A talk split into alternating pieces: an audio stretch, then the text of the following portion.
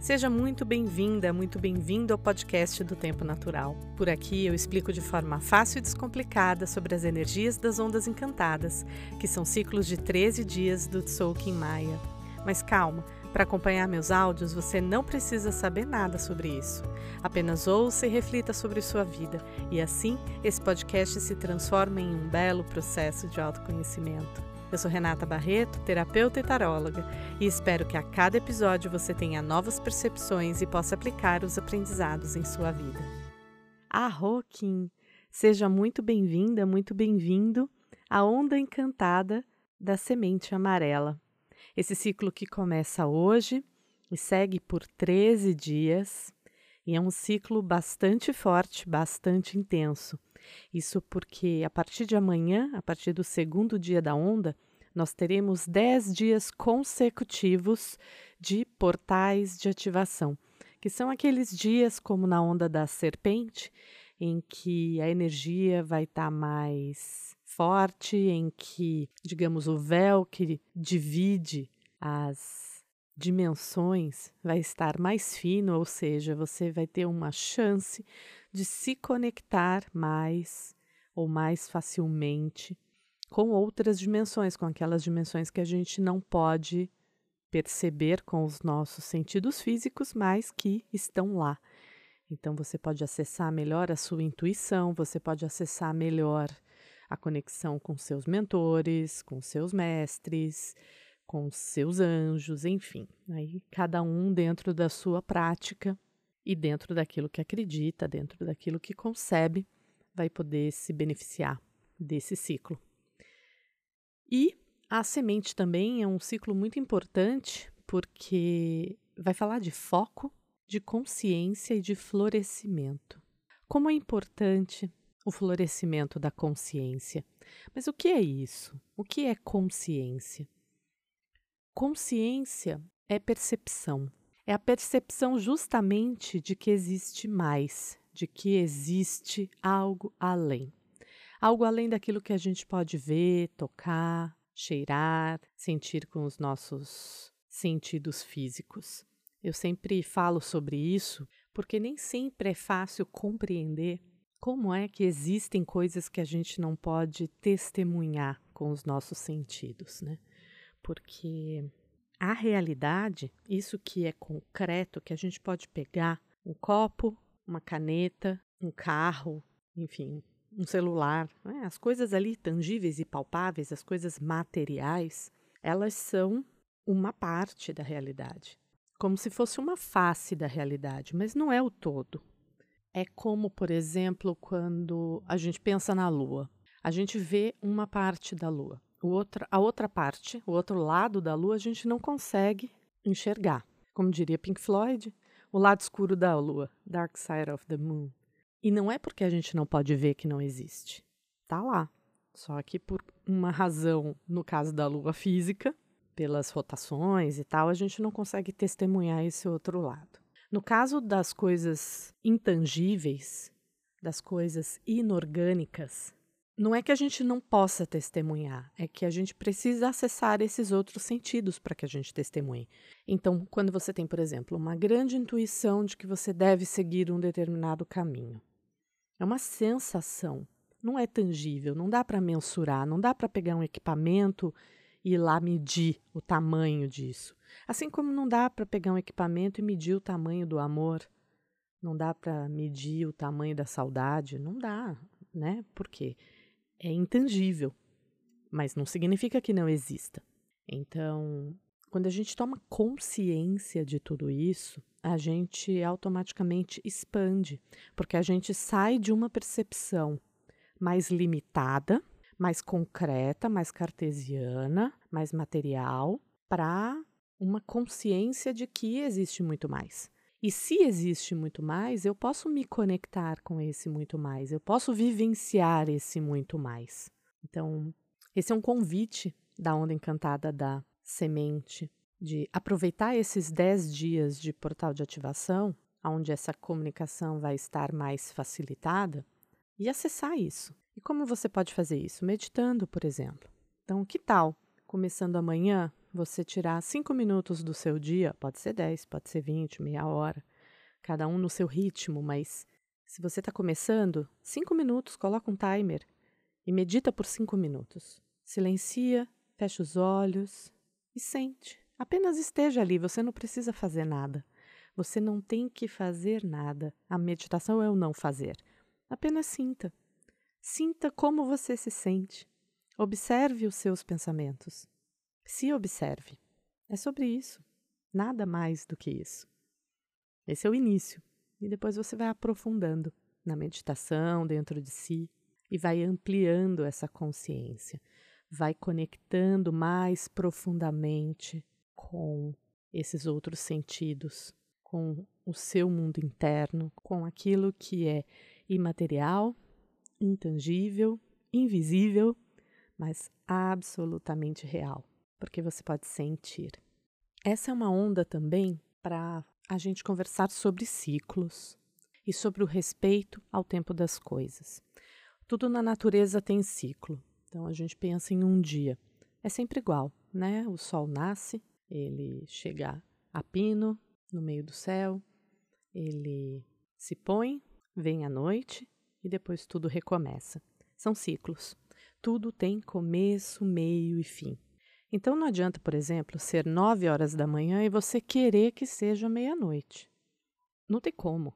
Querer que seja escuro, a não ser que você esteja na Alasca, né? Talvez. Mas vamos falar aqui na nossa realidade Brasil. Não adianta. Não adianta. Se é nove da manhã, vai estar de dia. Se é duas horas da manhã, vai estar de noite.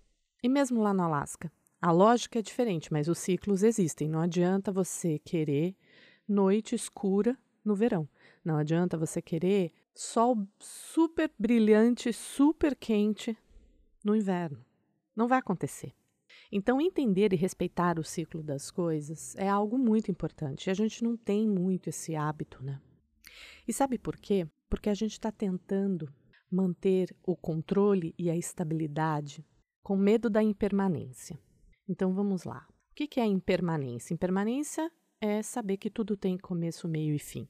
Inclusive nós, que vamos morrer um dia. Só que essa sensação de que vamos morrer e de que tudo vai ter um fim é tão difícil para a gente que a gente quer manter as coisas da nossa vida de uma forma estável e permanente o máximo possível para trazer uma falsa sensação de segurança, uma falsa sensação de que não existe impermanência. Mas isso é uma ilusão, porque nesse momento também a gente deixa de viver outras coisas. Então vamos pensar aqui na própria semente. A semente tem dentro dela todo o potencial daquela árvore que ela vai se tornar. Imagina uma semente de um pinheiro. Dentro da semente tem toda a informação necessária que vai transformar aquilo em um pinheiro. Imagina se a semente se negasse a sair do estado de semente e virar um broto. Imagina se esse broto se negasse a crescer e se transformar em uma pequena árvore. Imagina se essa pequena árvore se negasse a crescer e se transformar num grande e lindo pinheiro. Não tem como. O ciclo está aí. Ela vai morrer para a fase semente e vai nascer para essa fase de broto. Ela vai morrer dessa, nessa fase broto e vai renascer numa fase de pequena árvore, e assim sucessivamente. E é assim com tudo. Você pode parar na sua vida e aplicar isso em todos os sentidos, em todas as situações, em todos os temas. Então, um trabalho, ele tem começo, meio e fim. Você entra numa empresa, trabalha por um tempo e um, em um determinado momento você se desliga. Um projeto ele tem um começo, meio e fim. Porque se ele não tiver o fim do projeto, aquela coisa não é, por exemplo, lançado, o produto não é lançado. E depois aquele produto também vai ter um ciclo de vida. Uma relação também tem começo, meio e fim. Um tempo numa casa tem começo, meio e fim. Então, se a gente conseguir perceber e respeitar esse tempo das coisas, a gente vai viver muito mais feliz, porque a gente vai entender em que fase cada coisa está, em que fase eu estou com relação ao meu trabalho? Em que fase eu estou no meu relacionamento? Em que fase eu estou na minha vida profissional, em tudo, em tudo que você vai fazer. Né? Quem aqui nunca mudou de profissão, nunca mudou de casa, nunca mudou de relação? Então, quando algo começa, você não pensa no final, né? Você vive. Você não muda de casa pensando na próxima vez que você vai mudar. Você não começa uma história de amor pensando que aquela história vai terminar. Você não entra num trabalho pensando no dia que você vai ser demitida ou demitido. Mas isso vai acontecer, porque faz parte da impermanência da vida. E o não respeito a esse ciclo é o que? É o apego. É quando aquilo já terminou e você continua ali parada, parado. E isso traz o quê? Sofrimento. Porque a vida está te empurrando para um próximo ciclo, para uma nova experiência que vai trazer um novo aprendizado, e você está lá recolhido, tentando se manter naquele mesmo status, naquela mesma situação, naquele mesmo momento, para que as coisas não mudem, para que você não tenha que lidar com a impermanência da vida. Então, esse é um grandíssimo aprendizado da semente que a gente precisa considerar. Então, o convite para esse ciclo é que você olhe para a sua vida e perceba em que ponto desse ciclo você está em cada uma das coisas na sua vida. Então faz uma comparação com o próprio dia, o momento que o sol nasce, se põe a pino, se põe e depois se esconde durante o ciclo da noite. Se você quiser apressar as coisas, ou seja, algo que não está pronto ainda, algo que não está maduro ainda, pronto para ser realizado, pronto para ser vivido, pronto para ser finalizado, seja o que for, não vai dar bom. Se você, por outro lado, já tem os elementos e as sensações de que aquilo já cumpriu o seu papel, que aquele ciclo já terminou, se você continuar insistindo, não vai dar bom. Então é como se a gente quisesse que essa semente plantada no solo nascesse antes do tempo. Não vai acontecer. Não adianta você ficar ali, ó, cutucando, cutucando, cutucando, que ela não vai nascer. Porém, não adianta você tentar impedir ela de nascer. Porque se você impedir ela de nascer, ela vai morrer. E aí, se ela morrer, ela não vai viver a próxima fase. Ela não vai, digamos assim, aprender com a próxima fase. Isso, gente, é uma metáfora, mas vale para tudo. Eu quero que você aplique essa sabedoria, esse conceito na sua vida, com muita verdade, com muita coragem, com muita disposição de enxergar, com muita consciência, com muita expansão. E você vai ver que vai ser um belo exercício. E você pode então começar a tomar decisões, atitudes, caminhos que vão te levar para o seu mais, para o seu crescimento, para a sua expansão. E aí eu peço ao tarô para me trazer uma mensagem sobre essa onda encantada da semente. E lindamente, as cartas que saem são sacerdotisa no centro, cavaleiro de espadas no negativo, e o cavaleiro de copas no positivo. Olha que interessante, dois cavaleiros.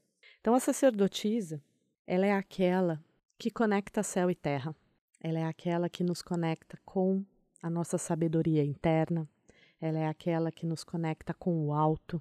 Ela é aquela que nos traz esse senso da interiorização, de olhar para dentro, de silenciar, de meditar, de entender o que a gente quer semear, o que a gente quer colher, o que estamos colhendo a partir do que semeamos. Ela está justamente entre duas colunas, uma preta e uma branca, e ela representa esse ponto de equilíbrio. Ou seja, estar exatamente na metade entre céu e terra, entre claro e escuro, entre fora e dentro, no ponto de equilíbrio. E atrás dela tem muitas romãs com várias sementes. E cada semente dessas romãs vai se transformar em uma nova romã. Então, mostrando de novo essa impermanência da vida, né? Um ciclo que termina para outro começar, e aquele vai, vai terminar para outro começar, e assim sucessivamente e eternamente no ciclo de morte, vida, morte, vida, morte, vida, vida, morte, vida, morte, indefinidamente. No negativo, a gente tem esse cavaleiro de espadas falando: sai da mente. Sai dessa busca frenética por resolver as coisas na sua mente. Entender os ciclos de forma mental não dá. Imagina se a semente estivesse lá pensando se é hora dela começar a brotar, pensando se é hora dela começar a germinar. Não, é o sentir que traz isso, não é o pensar. Nessa hora, o pensar só atrapalha. Então, esse cavaleiro de espadas aí no negativo está dizendo assim: silencia tua mente, cala a tua mente. E aí, no positivo, a gente tem quem? O cavaleiro de copas, que é o cavaleiro da emoção, ou seja, é um super equilíbrio, né? Porque a gente tem duas figuras iguais, dois cavaleiros, a gente não tem um rei e um pajem, a gente não tem uma rainha e um pajem, a gente tem dois cavaleiros, um de razão e um de emoção. E o de emoção dizendo assim: sente mais, pensa menos e sente mais, sabe assim? É isso que esse jogo está querendo dizer. Então, quando você for fazer o exercício de avaliar a sua vida, como está seu trabalho, sua profissão, seu lugar no mundo, sua casa, seu relacionamento, seja lá o que for, não pensa, sente. Sente o caminho, sente para onde você deve ir, o que você deve fazer, se é momento de esperar, se é momento de agir, se é momento de viver. Sente. É isso que o Cavaleiro de Copas vem dizer. Vá em busca daquilo que seu coração mostra para você como caminho e não a sua mente. A mente mente. Sinta. Esse é o grande recado desse jogo para nós. E eu desejo então que seja uma onda encantada de muita expansão, de muita consciência, de muito florescimento de tudo que é mais lindo aí na sua vida para você. Arrou em Lakesh. Em Lakesh é uma saudação maia que significa eu sou um outro você. Obrigada por ouvir esse episódio, escrito e produzido por mim. Você pode conhecer mais sobre o meu trabalho e marcar atendimentos online de tarô ou terapia visitando o meu Insta, arroba por ponto Renata Barreto. Te espero no próximo episódio. Até lá!